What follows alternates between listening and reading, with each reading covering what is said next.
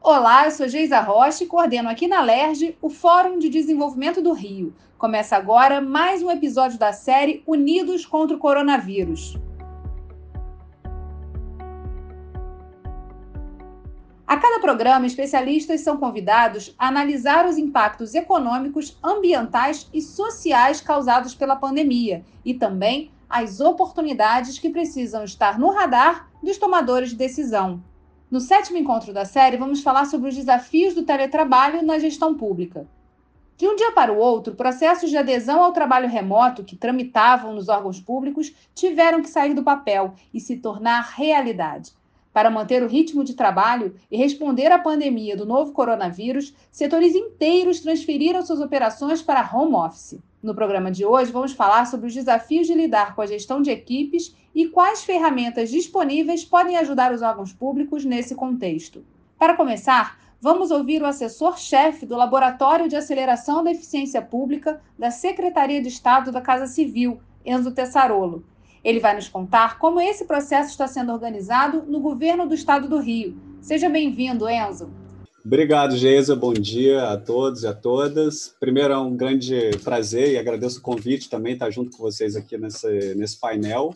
É, me apresentando rapidamente, eu sou Enzo, sou servidor público do Estado do Rio de Janeiro, é, desde 2012, trabalho na carreira de especialista em políticas públicas e gestão governamental. Já passei por algumas secretarias no Estado, assistência social, é, coordenando alguns programas lá de transferência de renda, inclusão produtiva.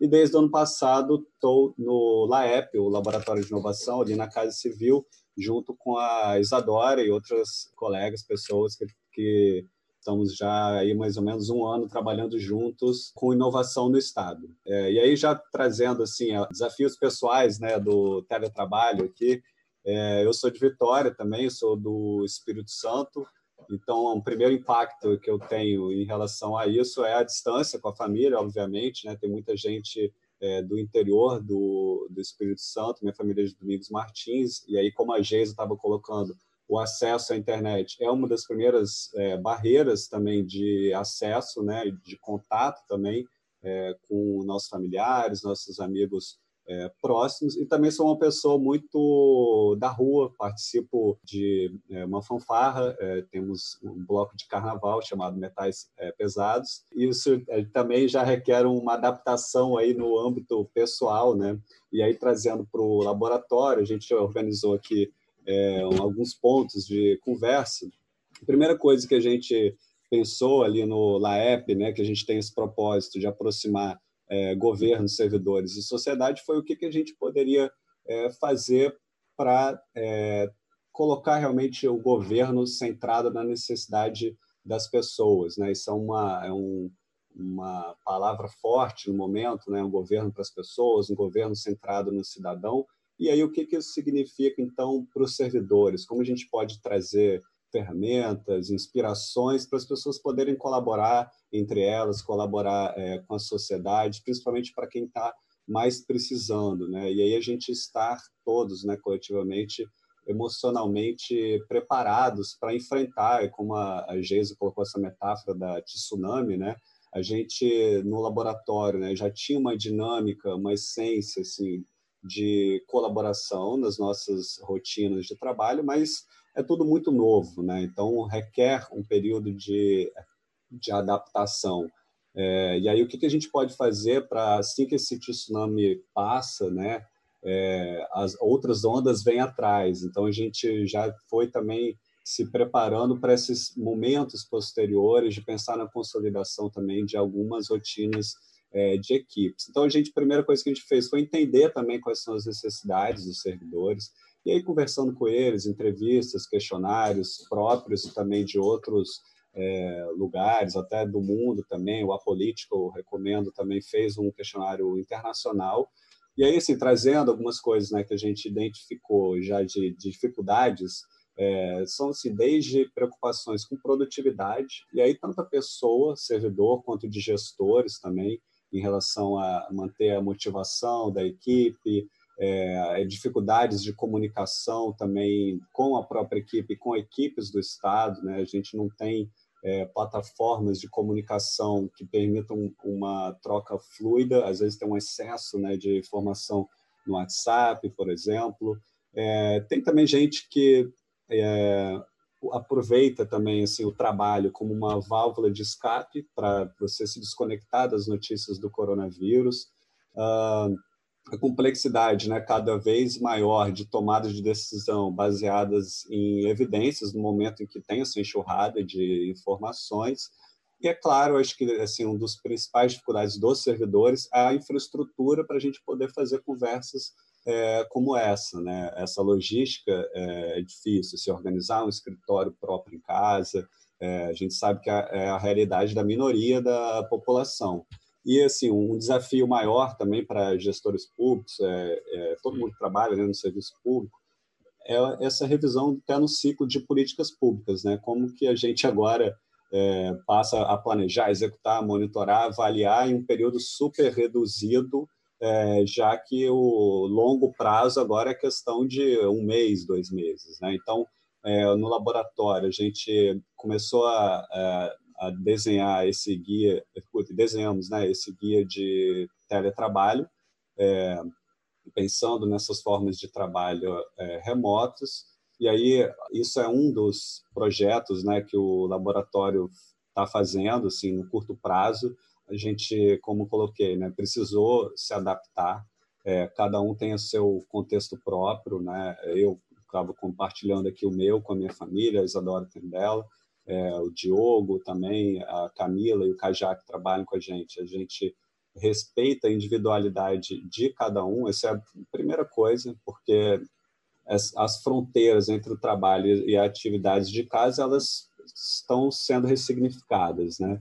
É, e aí o que a gente está fazendo neste momento é aproveitar também o momento para fazer a revisão de planejamento, e aí o planejamento não só do laboratório, mas planejamento também do Estado. Né? A gente estava é, recebendo também novas demandas de projeto, equipes, é, por exemplo, a gente fez um, um trabalho agora junto com a equipe do Plano Plurianual para fazer uma revisão do processo de planejamento, revisões de melhorias também para entender quais são as entregas é, da Casa Civil, é, quais são os serviços e como que eles estão ali conectados. E também começamos a divulgar o nosso método de trabalho ali no próprio laboratório. Então, é, houve uma migração, digamos assim, para a digitalização dos serviços do Estado, né? acelerou esse processo, e aí uma digitalização até dos próprios serviços é, do laboratório. A gente começa a trabalhar mais com oficinas é, digitais, é, oficinas é, remotas, né, usando novas é, ferramentas e também assim aproveitando esse momento para buscar uma reconexão com o nosso propósito. A gente tem no laboratório essa é, busca, né, por deixar um legado na sociedade. A gente é, se conecta com todas as secretarias do Estado e, e já estamos iniciando também é, projetos voltados para a solução de problemas que afetam principalmente a população é, mais vulnerável. Então, assim, os, os projetos não pararam, é, pelo contrário, às vezes até aumentaram, e aí a gente está nesse momento aí de nos entendermos novamente na nossa é, dinâmica de, de trabalho. Agora vamos ouvir Isadora Hertz. Ela é designer e também trabalha no AEP e vai nos contar um pouco sobre de que forma os servidores têm recebido o guia de boas práticas para o trabalho à distância elaborado pelo laboratório. Na nossa experiência, assim, pós-lançamento do guia, acho que o que ficou mais latente mesmo foi essa diferença entre os servidores, né? É, a gente percebeu que numa secretaria como a Casa Civil e tantas outras, a gente tem vários tipos de né, pessoas que estão vivendo realidades muito diferentes. Então, para a gente desenvolver um trabalho que seja realmente centrado no usuário, que promova uma real eficiência pública, a gente é, vai ter que se voltar né, para as dores de cada um desses grupos. Então, acho que isso é um próximo passo importante que o LAEP pretende atuar.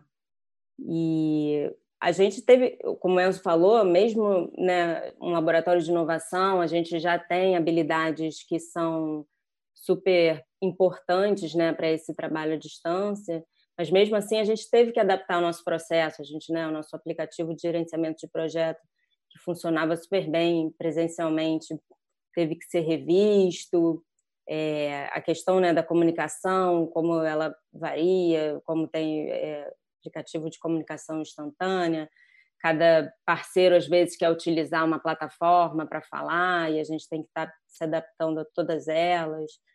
Enfim, são coisas que apareceram para a gente e que estão aparecendo para todos os servidores, né? E o lado, acho que mais é, importante é realmente esse contexto humano, né? É, a gente não pode desatrelar isso de uma.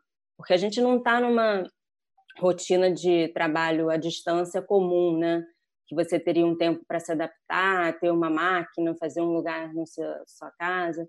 A gente foi jogado numa num contexto que as pessoas estão com questões emocionais também, né? As pessoas estão assustadas, estão é, preocupadas com as questões econômicas, né? Tem medo de um ente querido, né? De perder um parente, enfim, a falta de previsão exata do tempo que isso vai durar traz angústia.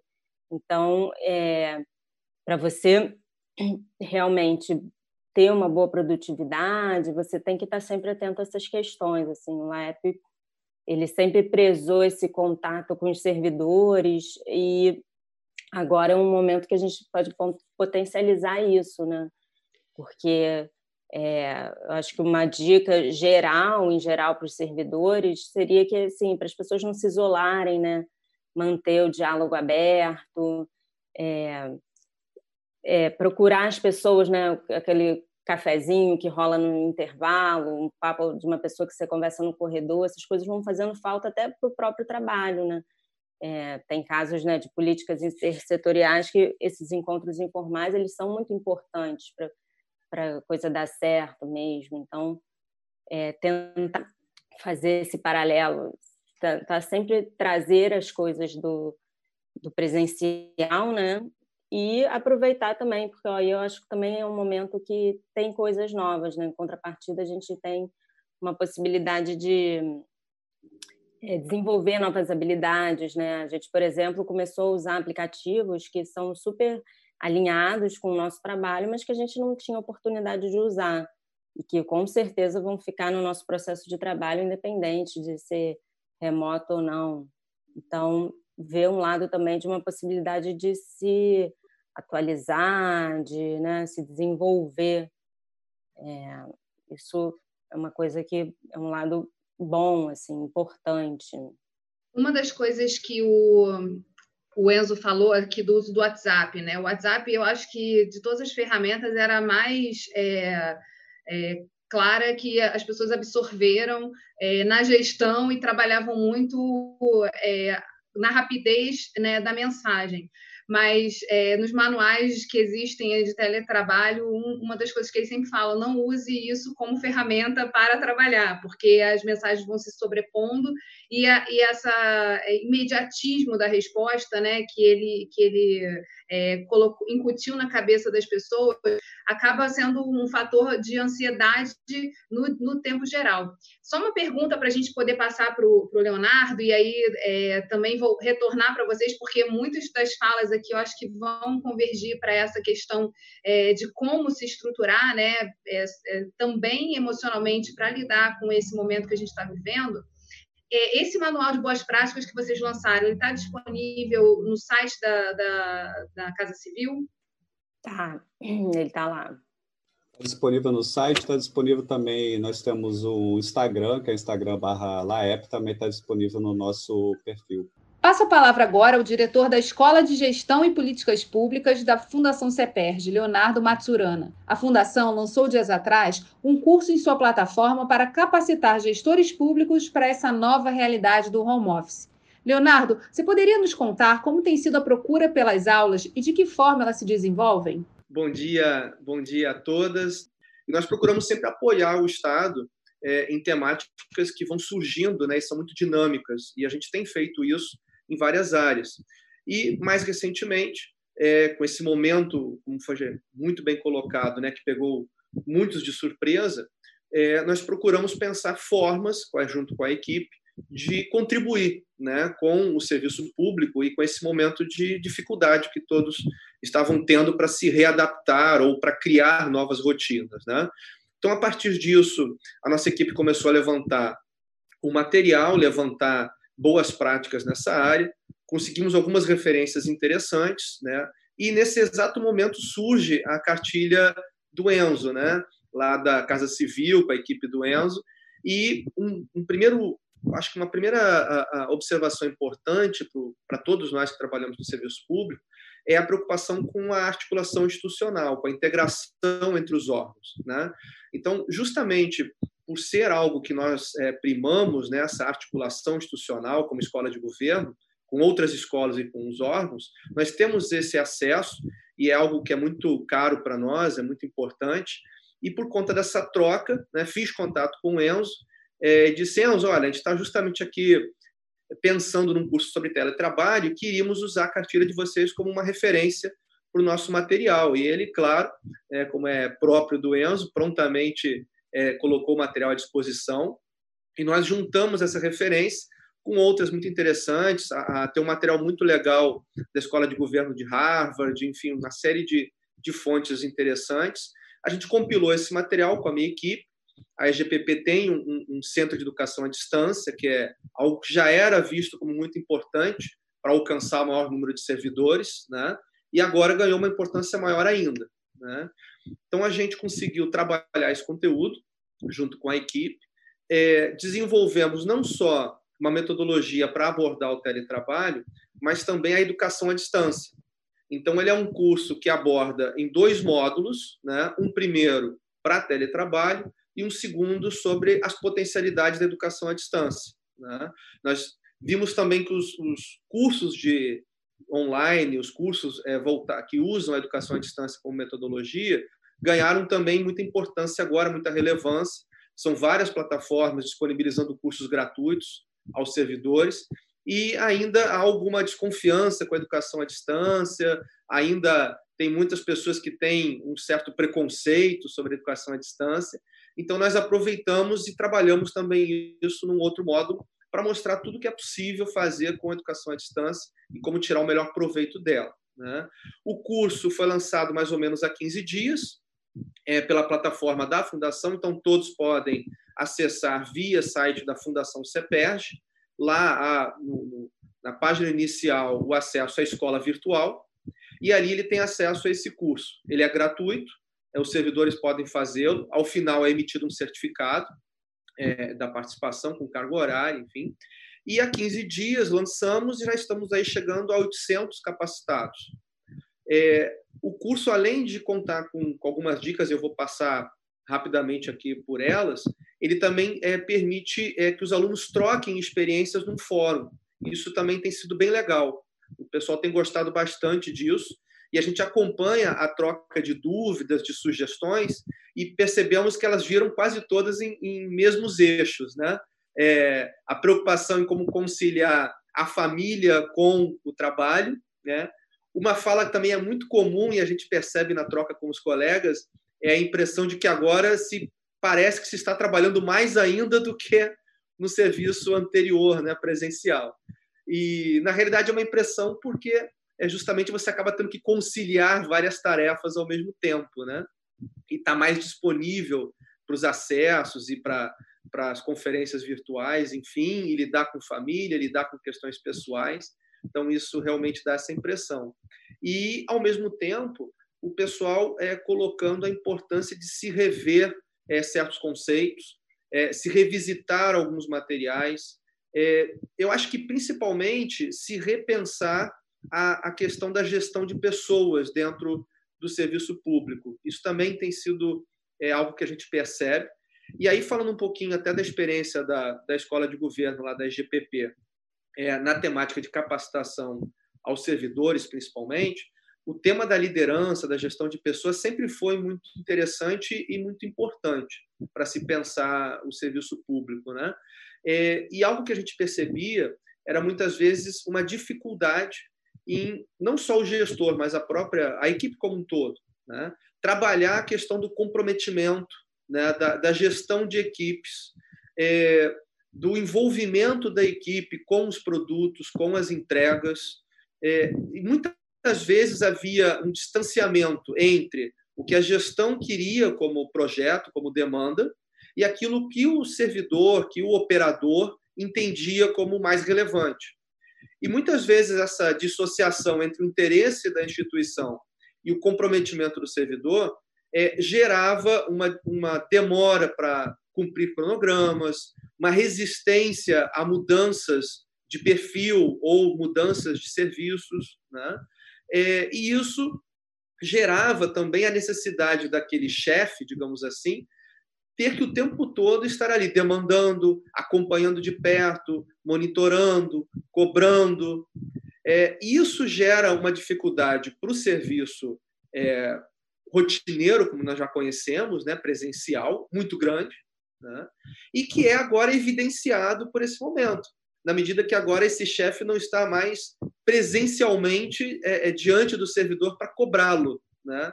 É, e aí é o tema interessante da, da, liderança, né? da liderança adaptativa ou da linha que se queira adotar. Né? A importância da cultura organizacional, a importância de se criar um ambiente de confiança para a equipe, para que nesse ambiente você possa trabalhar o desconforto mesmo, diante de mudança, né? e aí você trazer para um conflito positivo essa equipe, e que no interior dessa equipe você desenvolva, então, o comprometimento com as entregas, com os produtos, com os serviços. E daí você chega ao resultado. Né? Isso sempre foi uma questão difícil de se trabalhar no serviço público e que agora a gente vê evidenciado pela distância. Então, se mais, é mais um elemento que está sendo colocado diante de todos, né? não só a tecnologia, e aí depois o Vitor vai poder falar melhor ainda sobre isso, mas não só a tecnologia, a própria maneira de se relacionar com a equipe está sendo posta em xeque hoje. Né? E isso tem sido talvez um aspecto é, que eu prefiro olhar pelo, pelo lado positivo do desafio né? e da necessidade de se rever a maneira de lidar com a equipe. Né? O nosso curso de, de teletrabalho ele traz algumas dessas questões, né? então ele, ele coloca a questão da empatia, né? como você agora é, consegue identificar e antecipar que um colega está passando por alguma dificuldade pessoal, que no serviço presencial você identifica com clareza, na troca, no cafezinho, não é?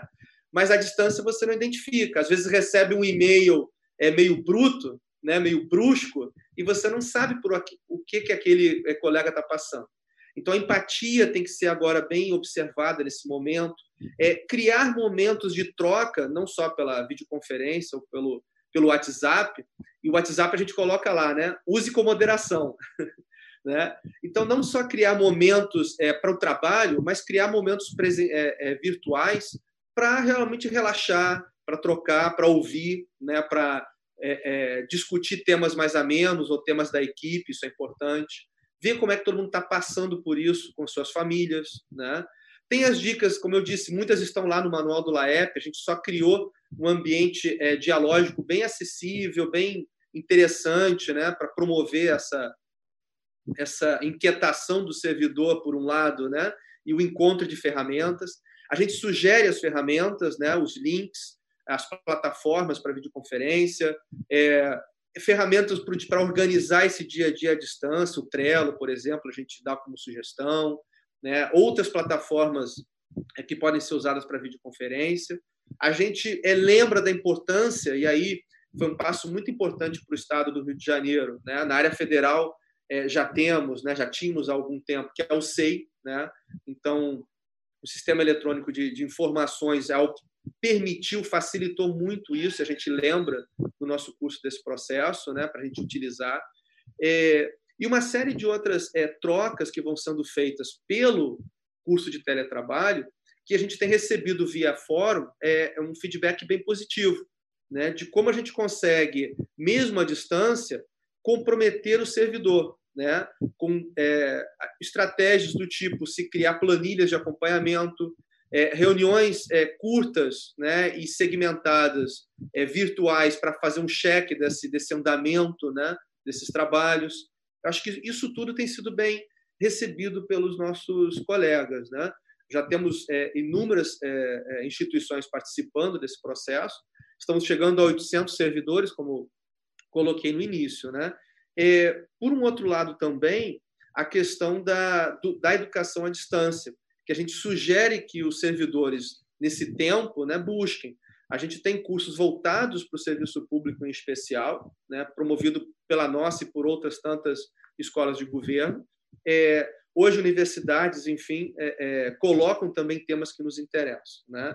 Quero convidar a Petula Ponciano, que é a chefe-geral da Embrapa Solos. Ela vai falar para a gente de que forma a Embrapa está lidando com esse desafio do teletrabalho. Obrigada, Geisa, pelo convite. Obrigada aí por estar participando aí com, com um grupo tão seleto. Assim, muito legal ouvir a experiência de vocês na escola. A gente usou a cartilha de vocês também, a gente divulgou para a equipe. Né? A Embrapa é uma empresa pública né, de direito privado e a gente não tinha implementado o teletrabalho. É, eu lembro que no final de semana do dia 15, né, que foi o caos, que o Rio de Janeiro começou a fazer a publicar os decretos, é, a gente acionou o pessoal de Brasília e, na verdade, só o pessoal de Campinas, aqui no Rio a gente tem uma unidade em, em Guaratiba, outra em Seropédica, e a nossa que fica ali no Jardim Botânico, então a gente estava assim bem no olho do furacão. É, uns cinco, uns quatro dias antes, na verdade, já tinha sido o primeiro sinal de alerta, né, com as unidades de São Paulo, mas elas ficam ali na região de Campinas, e assim, então estava chegando lá, só que quando estava chegando lá, caiu aqui, né? E aí a gente começou a posicionar o pessoal de Brasília, ele falou, olha, o que, que a gente vai fazer? E aí saiu o primeiro decreto do governo do estado, né? E a gente, assim, como que a Embrapa vai fazer? E aí, no final de semana, a gente, eu reuni o colegiado de gestores da unidade, né? A Embrapa funciona com uma chefia geral e três adjuntos e falou: olha, a gente vai, hoje no domingo, a gente vai avisar o pessoal do grupo de risco, porque a gente usou o critério que saiu do governo do estado do Rio, é, para colocar esse pessoal em casa. E a gente ligou, usou o WhatsApp, né? E a gente falou: olha, vocês a partir de hoje estão em casa. E aí a pessoa em ponto, né? Embrapa é extremamente burocrática em relação a isso. E a gente falou assim: olha, a gente vai ver como é que a gente vai fazer.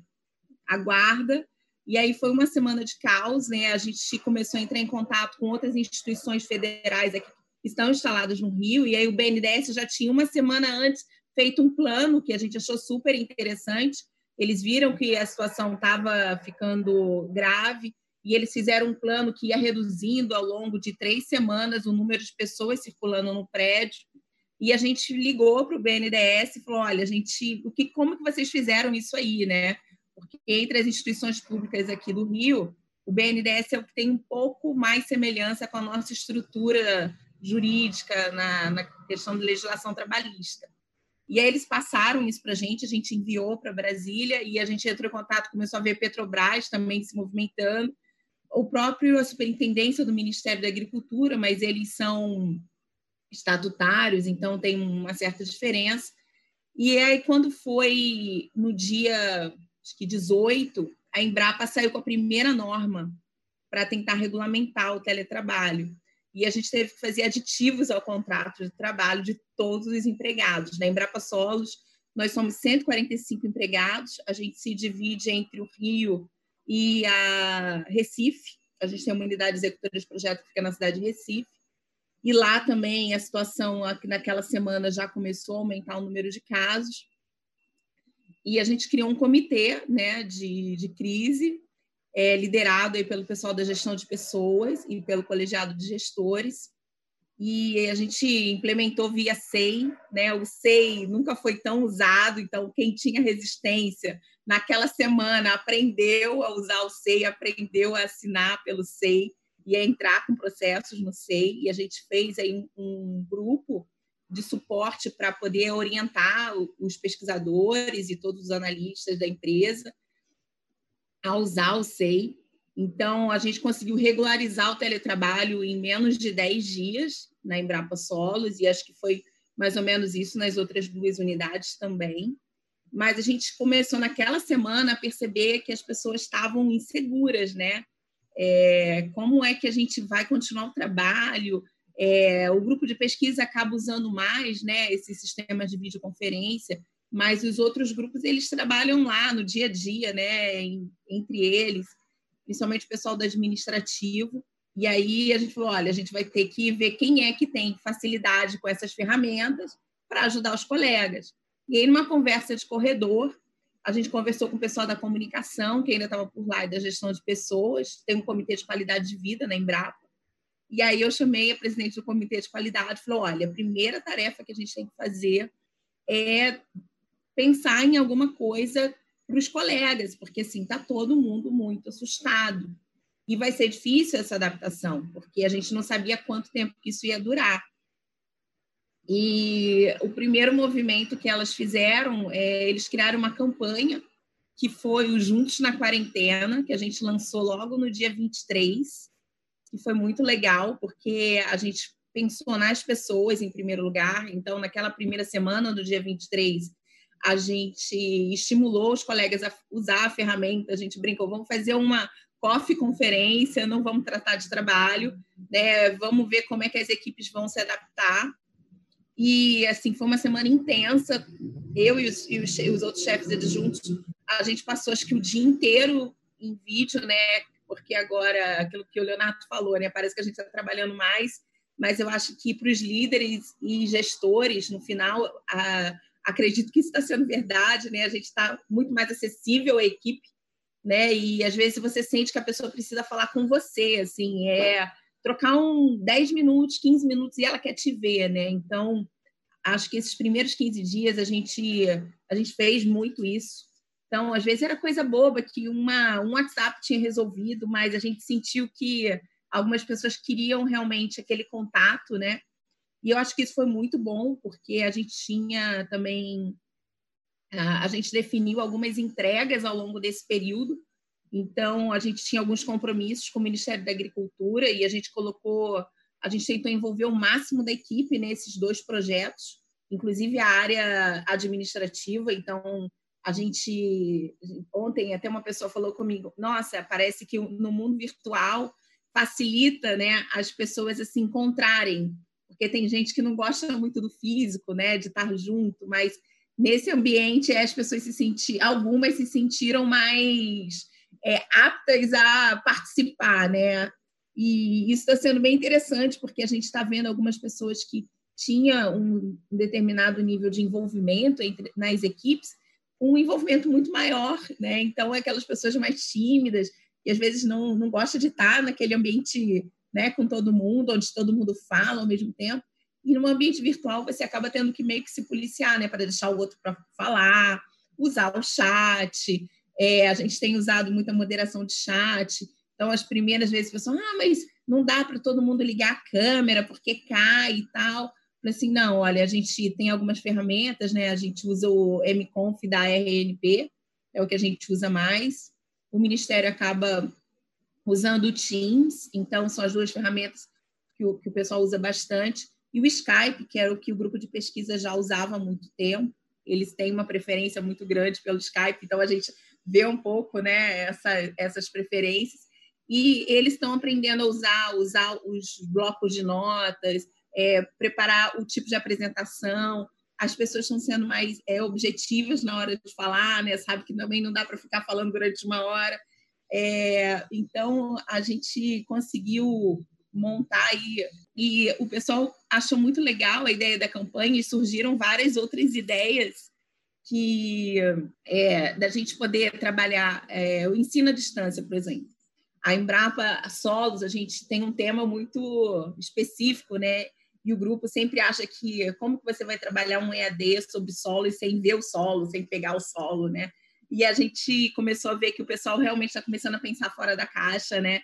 Já tem várias ideias que estão surgindo, é, inclusive o, web, webinar que a, gente ainda não tinha começado, é, eu acho que a gente deu uma acelerada também no uso de todas as TICs, né?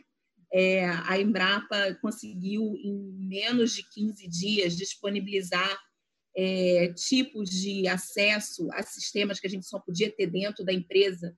A gente conseguiu remoto para a gente colocar 100% da equipe em teletrabalho. Então, eu acho que assim, quando a gente voltar, a gente vai ter que se readaptar, né? É uma outra é um outro mundo a hora que a gente voltar, porque a gente viu que a gente também é capaz de continuar trabalhando e interagindo em equipe, mesmo fora da sede. E até isso para o grupo da, mais da parte da administração, porque você sempre teve isso muito claro no grupo de pesquisa, que está sempre em campo, está sempre viajando o Brasil inteiro, e agora eles viram que assim que todo mundo tem essa condição e que todo mundo está rendendo.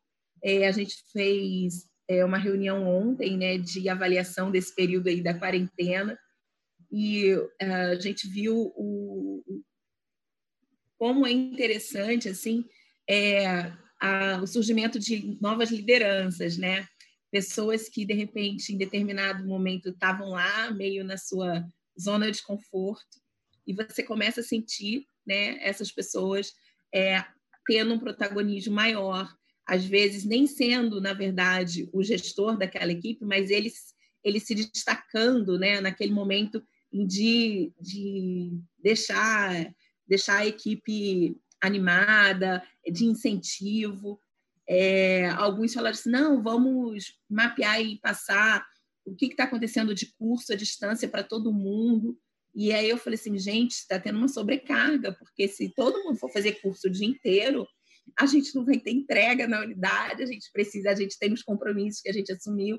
Então, assim, também a gente medir um pouco isso, né? O quanto que as pessoas têm que colocar isso na sua rotina, na sua prática.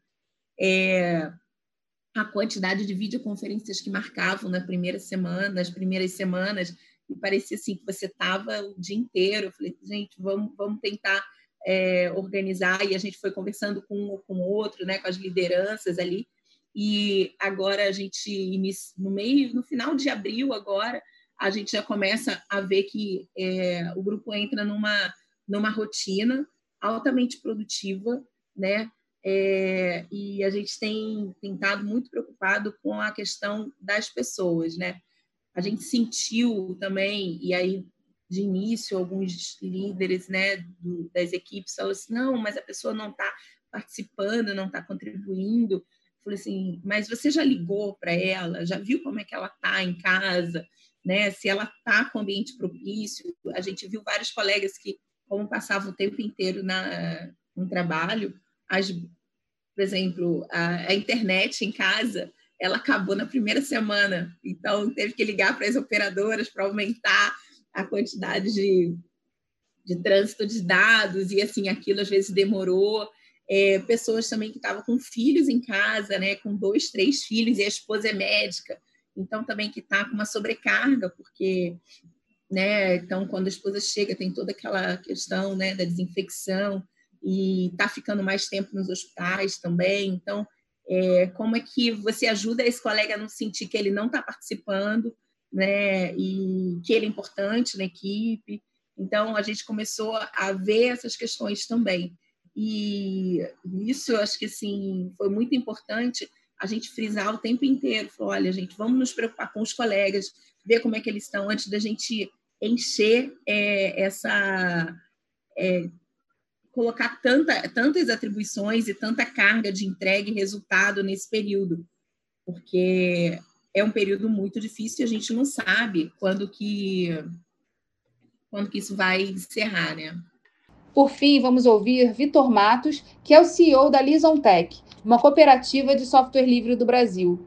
O Vitor tem participado de algumas lives para falar sobre as ferramentas gratuitas disponíveis que podem ajudar nesse momento a otimizar o home office.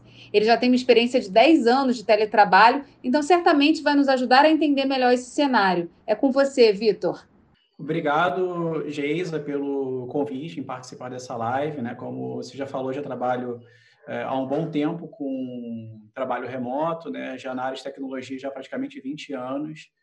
E atualmente eu estou como diretor de tecnologia na Vision Tech, é uma cooperativa focada em desenvolvimento de soluções livres. E pegando já um gancho do começo da sua, da sua fala, né? é, vantagem que o, o teletrabalho trouxe para a gente com teletrabalho não, né? Essas restrições né, de, de, de, locomoção e tudo, é que agora as reuniões têm que ser 100% online. Isso é excelente, porque às vezes eu precisava ir, como estou aqui no Rio de Janeiro, precisava me deslocar, às vezes, do centro do Rio de Janeiro para a Barra da Tijuca para uma reunião. E da Barra Tijuca voltando para o centro. Perdi o dia inteiro. E uma reunião que poderia se resolver em uma videoconferência por, em 20 minutos, meia hora. Então, eu consigo otimizar muito mais o meu dia e até os clientes mesmos estão achando interessante é, esse formato de trabalho. Então, assim, desde a fundação da, da Lysion Tech, a gente trabalha, por sermos de tecnologia, né? A gente resolveu trabalhar em formato 100% digital, com home office, e vimos que com isso é preciso não só que todos os processos sejam feitos de forma digital, a comunicação, treinamentos, mas também ter uma grande atenção com a parte de segurança é, de dados, tanto da corporação, né, dados de, de, sistemas, como dos computadores das pessoas que fazem parte da, da, da empresa e da, de toda a organização. Então, assim, o, o que a gente vê muito, né, é, no setor público ou privado é a utilização de muitos softwares proprietários, que softwares que possuem falhas de segurança, como o Zoom, que já teve vazamento de mais de 500 mil dados de usuários na internet, e o WhatsApp também, que foi citado durante a live como uma solução para a comunicação, mas é bom evitar para para não misturar muito a questão da conversa pessoal com a conversa de trabalho, mas o WhatsApp ele também já passou por falhas de segurança, inclusive é, acho que no finalzinho do ano, no começo desse ano, teve uma falha bem crítica, né? que era uma brecha de segurança no WhatsApp que possibilitava que invasores pudessem ter acesso total ao celular das pessoas. Então, ferramentas de software proprietário colocam totalmente em risco os dados de, de uma empresa, porque é, são softwares que não podem ser facilmente auditados. É, e é, é praticamente impossível a gente fazer uma auditoria mais a fundo para garantir que alguma empresa como Facebook, Microsoft ou Google estejam utilizando esses dados para outras finalidades, como nós já, já, já vimos em diversas reportagens, realmente estão utilizando para outras finalidades, né? E muito do dinheiro que é destinado para aquisição de, de softwares proprietários, né, são para aquisição de, software, de, de licenças que duram por um período limitado de tempo. Então, é preciso, que precisam ser renovadas e tudo. A gente tem que ter muito cuidado com isso, com a questão de repasse de informação para essas informações, que são, às vezes, informações sensíveis sobre a, a, a nossa própria vida, né? É, sobre onde estamos, o que estamos falando, o que estamos fazendo, está tudo sendo repassado para empresas é, altamente proprietárias. Tem excelentes casos de soluções livres dentro do setor público, como por exemplo, o Educar, que é um software para gestão de, de escolas, é 100% software livre, ele pode ser instalado em um servidor dentro da, da própria rede da, da, do, do, governo, não precisa se pagar licença para nenhuma empresa, é só baixar o código-fonte daquela solução e implementar e utilizar. Um outro case super interessante é o do CEDES, né, que é o Centro de Educação à Distância do Estado do Rio de Janeiro, que foi fundado em 2000 e com desafios de educação à distância, né? É um case super interessante de sucesso no uso de software livre, porque eles implementaram o uso do Moodle como ferramenta de educação à distância. Uh, outra, outro ponto importante aí também é a questão do sistema eletrônico de informações, né? que é uma solução altamente proprietária, mantido pelo TRF4, e tem soluções livres para gestão de documentos, que podem ser instaladas dentro de uma empresa, não tem custo com licença, como, por exemplo, o Office 365. É, no, no, ano passado, eu vi uma licitação de mais de 4 milhões de um setor público aqui do Rio de Janeiro para aquisição de uma licença de Office 365 que duraria um ano. Duraria pouquíssimo tempo. É, então, esse é um investimento que se torna recorrente. Anualmente é feito esse investimento e existem soluções livres para isso, como, por exemplo, o Nextcloud, que serve para gestão de documentos e é altamente customizado. Nós também estamos, dentro da Elysium Tech, desenvolvendo uma solução para assinatura de documentos utilizando o blockchain. Para videoconferência, tem aí, por exemplo, o Jitsi, que é 100% é livre, é, não se paga nenhuma licença, como o Zoom tem o seu custo né, pra, pra, de uso, o Jitsi é custo zero. Então, o dinheiro público que é investido em um software proprietário, ele deixa de ser investido em um software proprietário. Com um software livre, uma vantagem que a gente tem também, que é algo que a gente preza bastante dentro da Lision Tech, principalmente dentro dessa questão do, do trabalho remoto, né? é que quando a gente está investindo em software livre, a gente está investindo na economia local, uma economia nacional, dando oportunidade para empresas brasileiras, ao invés de pegar todo o capital e investir em uma empresa de outros países, como Google, Microsoft, Facebook. E aí a gente tem o exemplo do governo do estado utilizando o Google Classroom, né?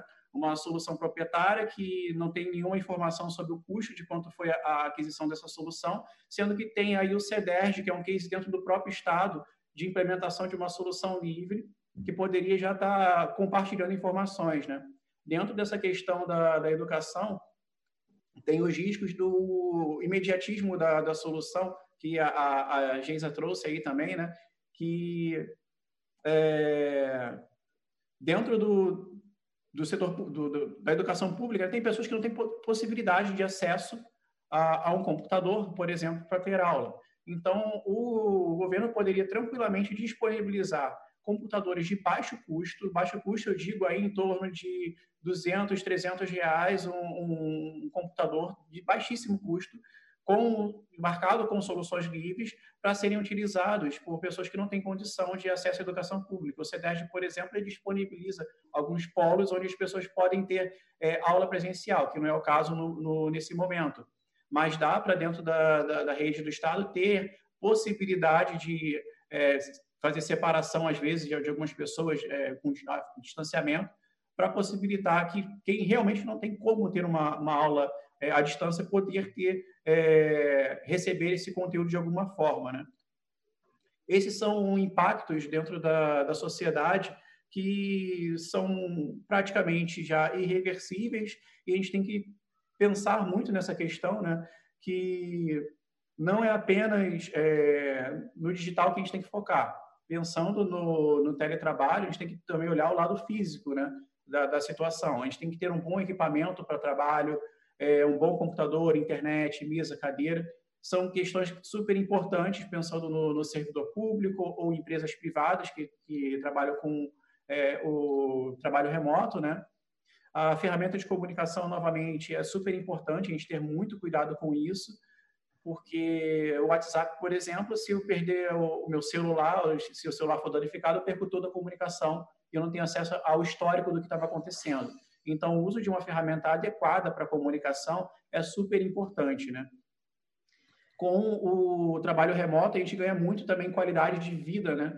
Porque o tempo de deslocamento de casa para o escritório, do escritório para casa, às vezes dura aí de duas a quatro horas, que pode ser tranquilamente investido em tempo para estudo, tempo para família, tempo para lazer.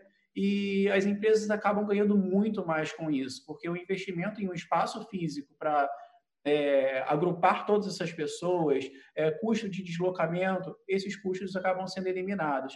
Então, acredito que essas mudanças dentro da sociedade elas serão praticamente irreversíveis, vendo as vantagens que a gente consegue ter com o trabalho remoto.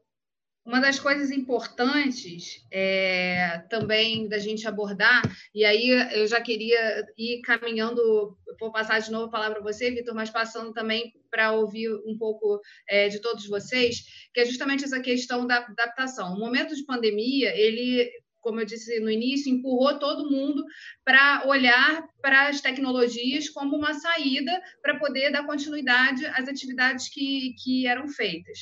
Só que a gente tem é, questões muito especiais nesse momento que foram abordadas pela Petula, pelo Enzo, pelo Leonardo e por você também, Vitor, é, que são a questão é, de que não é, é, parte do que a gente fala é, como que a ferramenta pode trazer para a gente de benefícios na vida pós-pandemia, hoje elas não, não conseguem ser vistas. Por exemplo, essa questão da qualidade é, de vida e da redução de tempo, porque a gente está o tempo todo no mesmo lugar, quer dizer, precisa nesse momento de isolamento, ficar o tempo todo no mesmo lugar. Então, essa coisa de, ah, vou ter mais tempo para fazer alguma coisa, não necessariamente isso está acontecendo na realidade.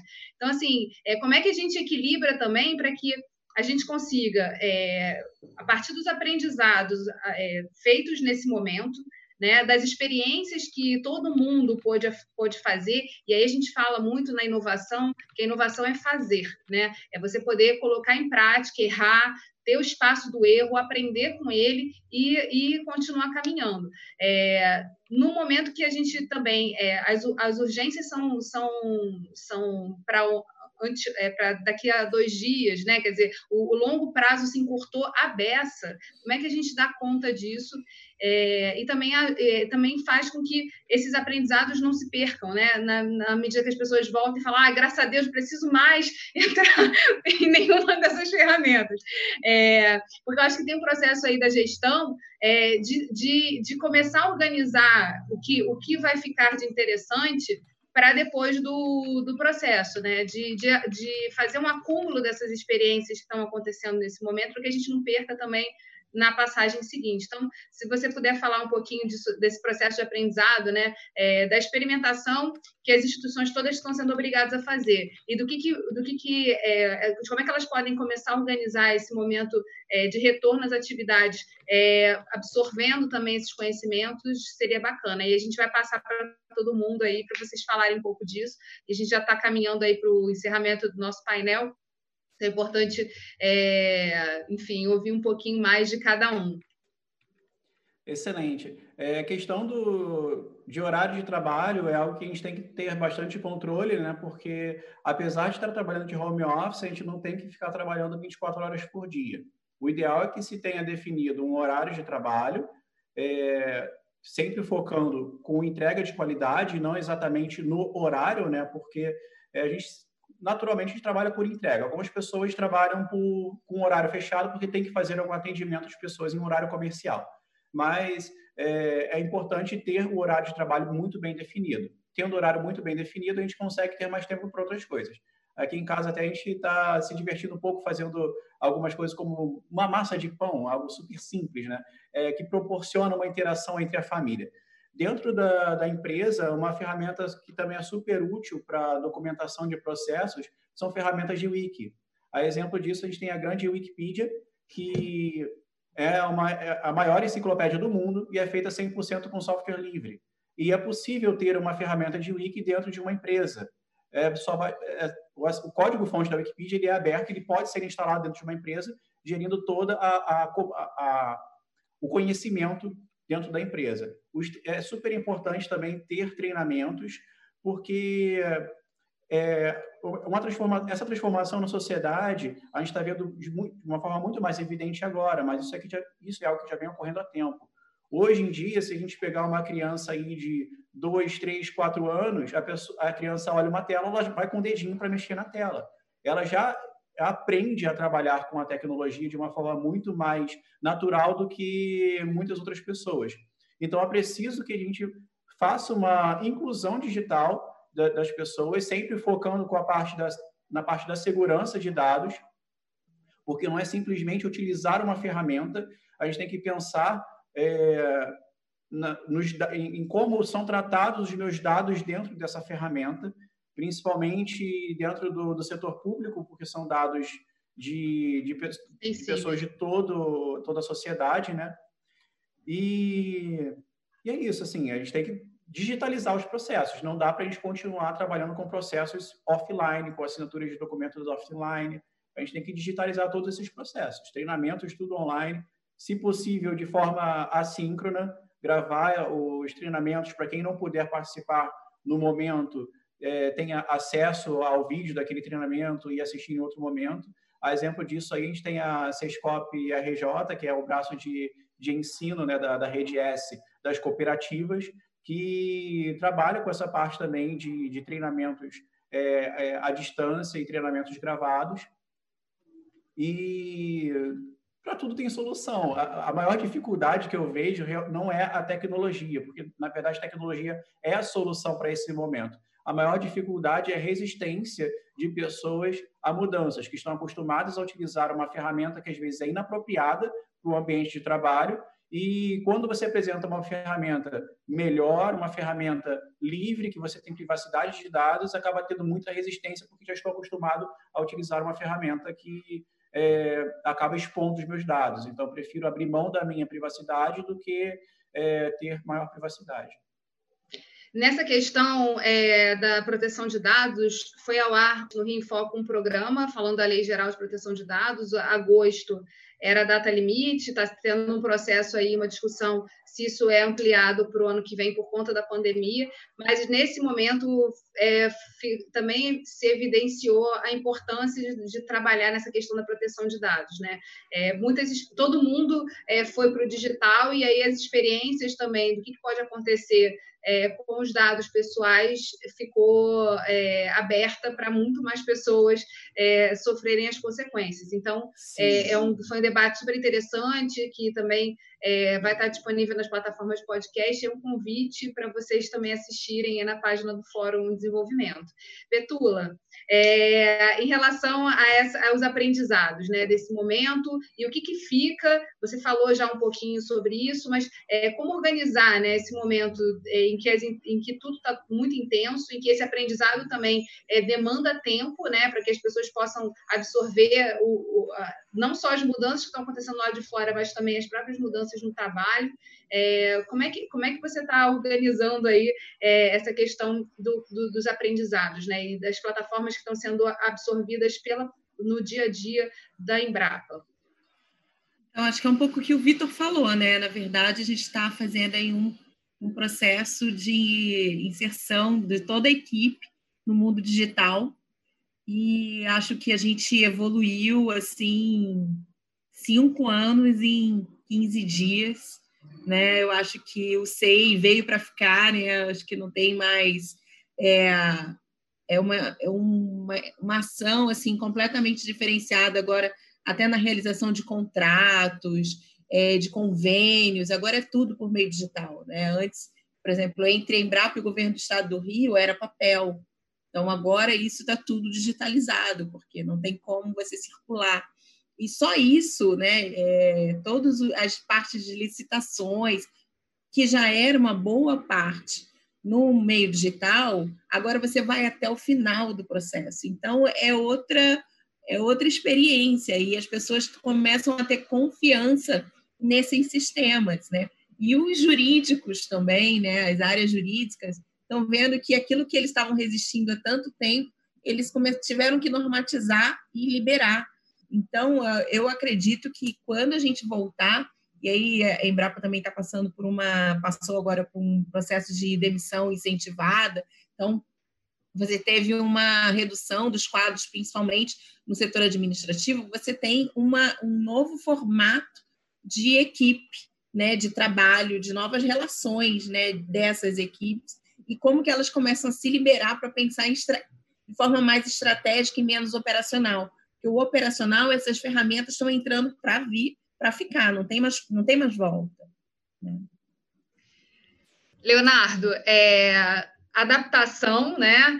É trabalhar lideranças é, tem tem uma, um, um, olhar aí também desafiador para a absorção dessas tecnologias, é, quebra de resistências e principalmente uma palavra que a Petula também falou, é, que você trouxe para o debate, que é confiança. Como é que se constrói confiança nesses tempos aí de pandemia é, e, e, como, e como essas ferramentas e próprio, própria educação à distância pode ajudar nesse processo para a gente se fortalecer também é, e nessa parte das competências necessárias para esse novo tempo. É, o, o momento agora, num, num, primeiro lugar, ele traz essa preocupação que todos nós é, é, temos com a, com a saúde da família, com a saúde de todos. Então, é preciso compreender, como eu falei, ter empatia né, é, é nesse momento. Então, esse é um primeiro ponto. Mas é, ele também traz algumas é, oportunidades. Né? Então, como foi dito, em termos de resistência, eu acho que isso sempre está ligado a esse tema da gestão de pessoas, da liderança. Né? É, carência de recursos, de estrutura, o serviço público, as instituições sempre tiveram e sempre terão. Né? É sempre muito difícil é, é, que seja fornecido estrutura e recursos ideais. Então, a gente sempre está trabalhando no limite, está sempre trabalhando tendo que motivar esse servidor. Né? No momento como esse, isso, claro, se torna um desafio bem maior.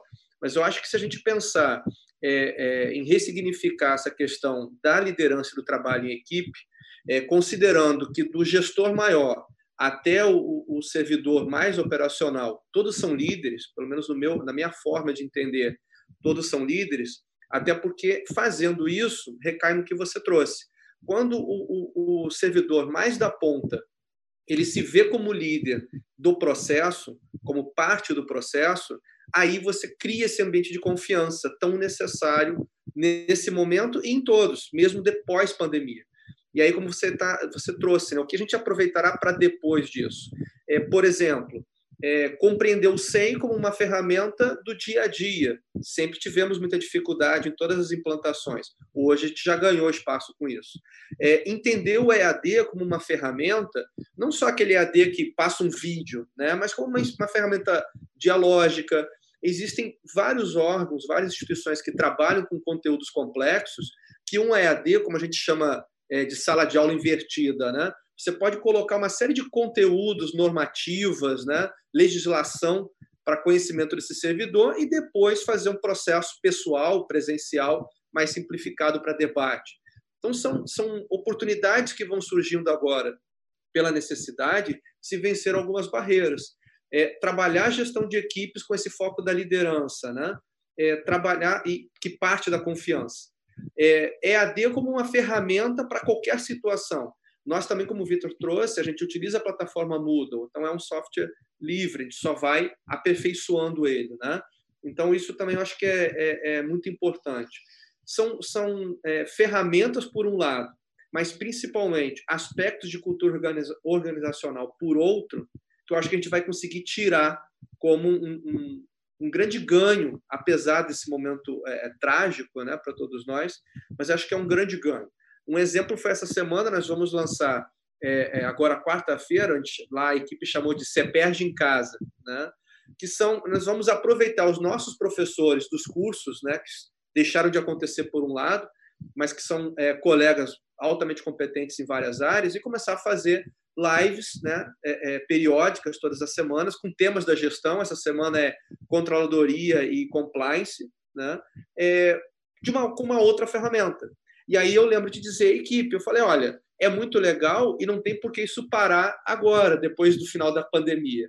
Então é um exemplo de, de abordagens que eu acredito que vão permanecer mesmo, é, é se Deus quiser, com o término rápido desse momento, mas que vão permanecer.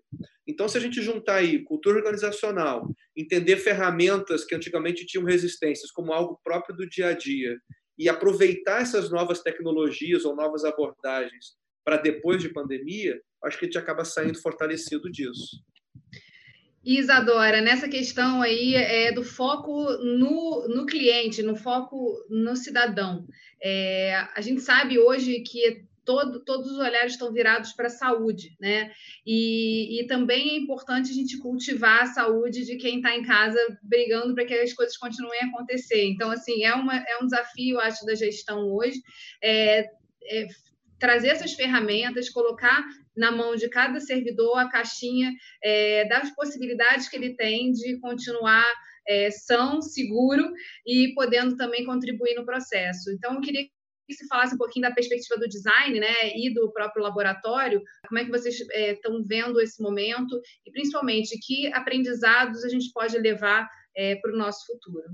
É, até aproveitando um pouco a, a fala do Leonardo, é, tem uma questão né, da ferramenta e da mentalidade, que é uma coisa que a gente trabalha muito no laboratório. Então, é, a ferramenta ela vai mudar, ela, né, conforme a equipe, conforme o momento, a necessidade do projeto, mas, sobretudo, eu acho que tem uma mentalidade que tem muito a ver com as práticas de design também, de você estar é, tá constantemente pensando o processo, você está constantemente é, criando soluções, é, é, averiguando, né, prototipando, vendo se ela serve.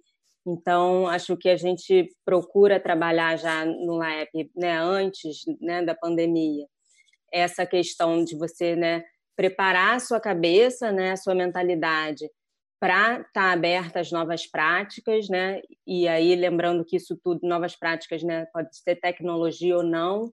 No nosso momento a gente está, né, precisando e temos que nos aproveitar ao máximo da, das ferramentas tecnológicas, mas é importante a gente preparar a cabeça para é, novas práticas, sejam elas tecnológicas ou não.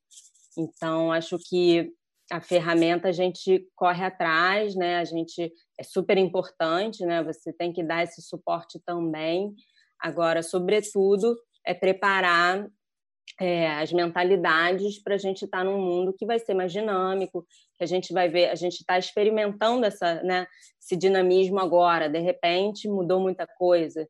E, e a tendência é que isso né, se acelere, que a gente continue aí num mundo em transformações com transformações assim rápidas e abruptas muitas vezes. E acho que a mentalidade é, é fundamental, né? E Enzo, para a gente finalizar aqui o nosso painel, essa questão, vocês, vocês estão no laboratório de aceleração, né? Eu acho que nunca foi, vocês não podiam nem prever o quão rápido, é, o quanto vocês deveriam acelerar para também gerir essas entregas e estar tá, é, junto no momento em que as pessoas estão demandando por essas, pelo uso das tecnologias, trazendo essa questão das boas práticas. Então, queria que você finalizasse falando um pouquinho assim do que, que você observa como desafios, né, e que podem ficar para o momento pós-pandemia. Beleza. É, bom, pegando aí no, essa colocação que a Isadora colocou, e tentando, foi anotando algumas coisas aqui, vou tentar conectar com essa pergunta que você fez. É, primeiro, né, a gente fez o, o, guia, como a gente estava falando, colocamos o link lá no YouTube, tá? Quem estava perguntando.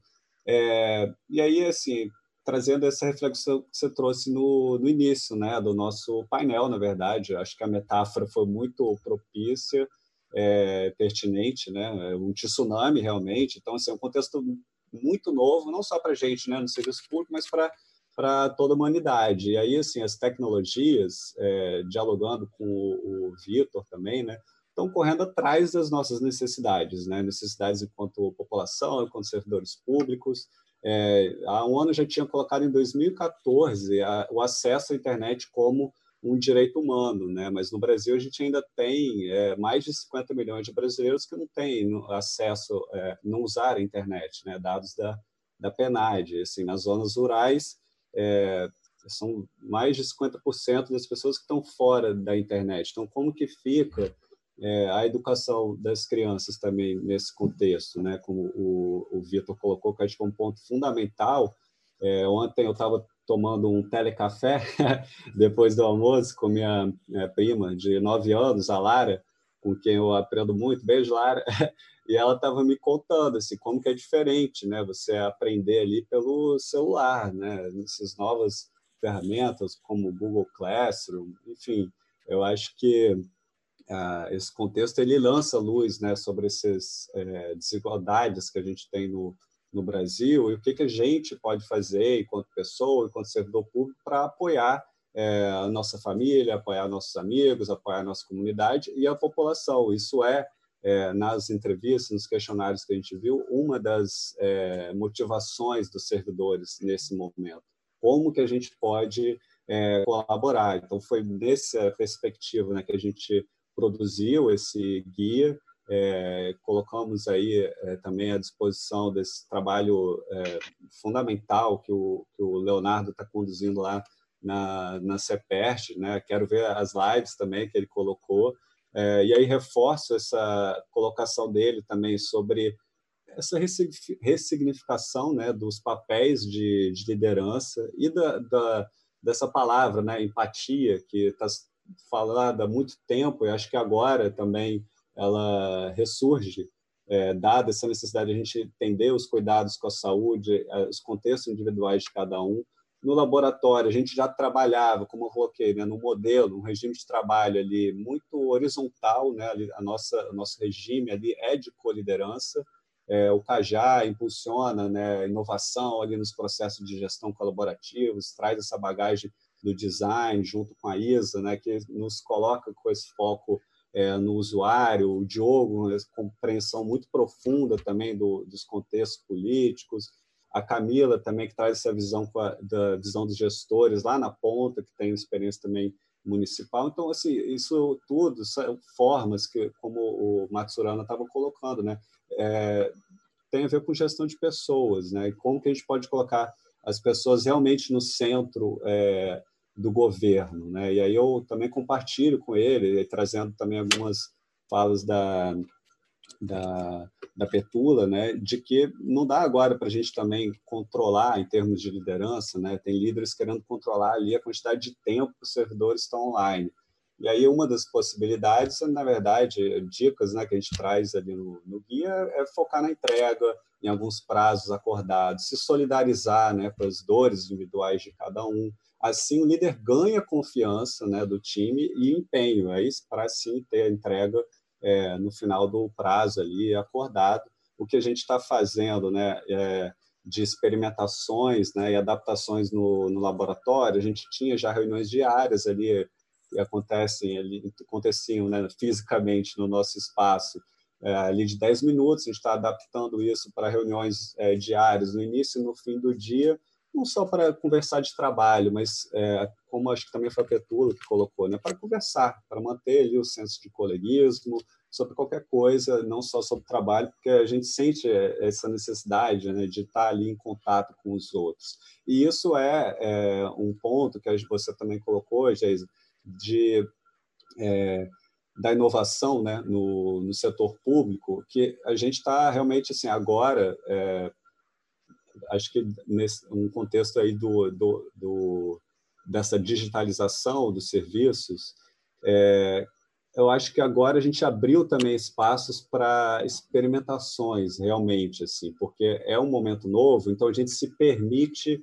errar. As pessoas que são é, tímidas têm um novo espaço para se posicionar, como o Petu também colocou. E isso é, é um, um é, vai mudar tudo no serviço público, né? Porque até o recrutamento que é baseado ali no acerto, né? Na, são provas, você tem que saber o que é certo, o que é errado. A gente é colocado no serviço público com essa mentalidade e agora a gente tem que mudar a chave, né? Não dá para você ficar pensando só ali no, no correto. Você tem que, quer dizer, tem que pensar no correto, mas também você tem que estar aberto a experimentar. Então, isso é, é muito difícil para a gente que foi treinado, recrutado em um outro processo. Né? E aí, enquanto laboratório né, também de aceleração, a gente, primeiro, passa uma mensagem também de desaceleração, se é que isso é possível assim, nesse contexto, né?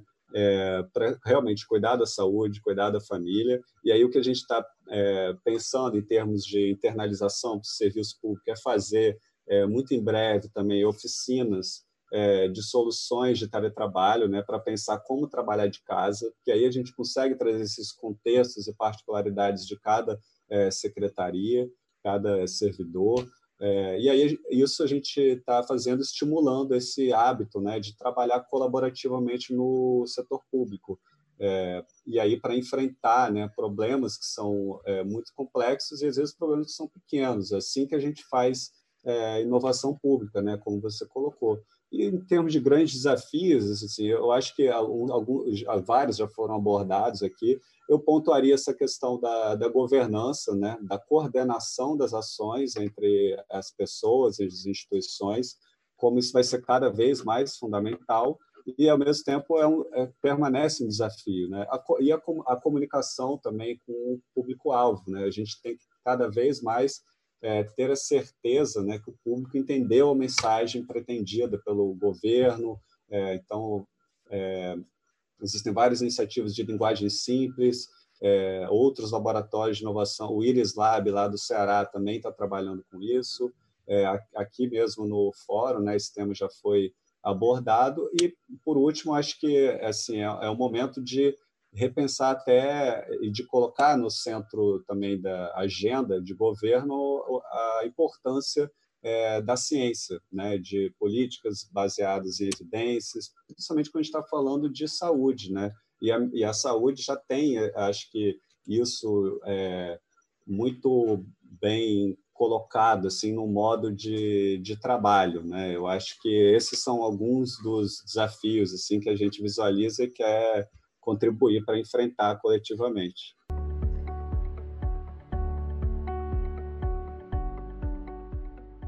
painel de hoje vai ficando por aqui. Obrigada Enzo, Isadora, Leonardo, Petula e Vitor. Deu para perceber que existem mudanças que vieram para ficar.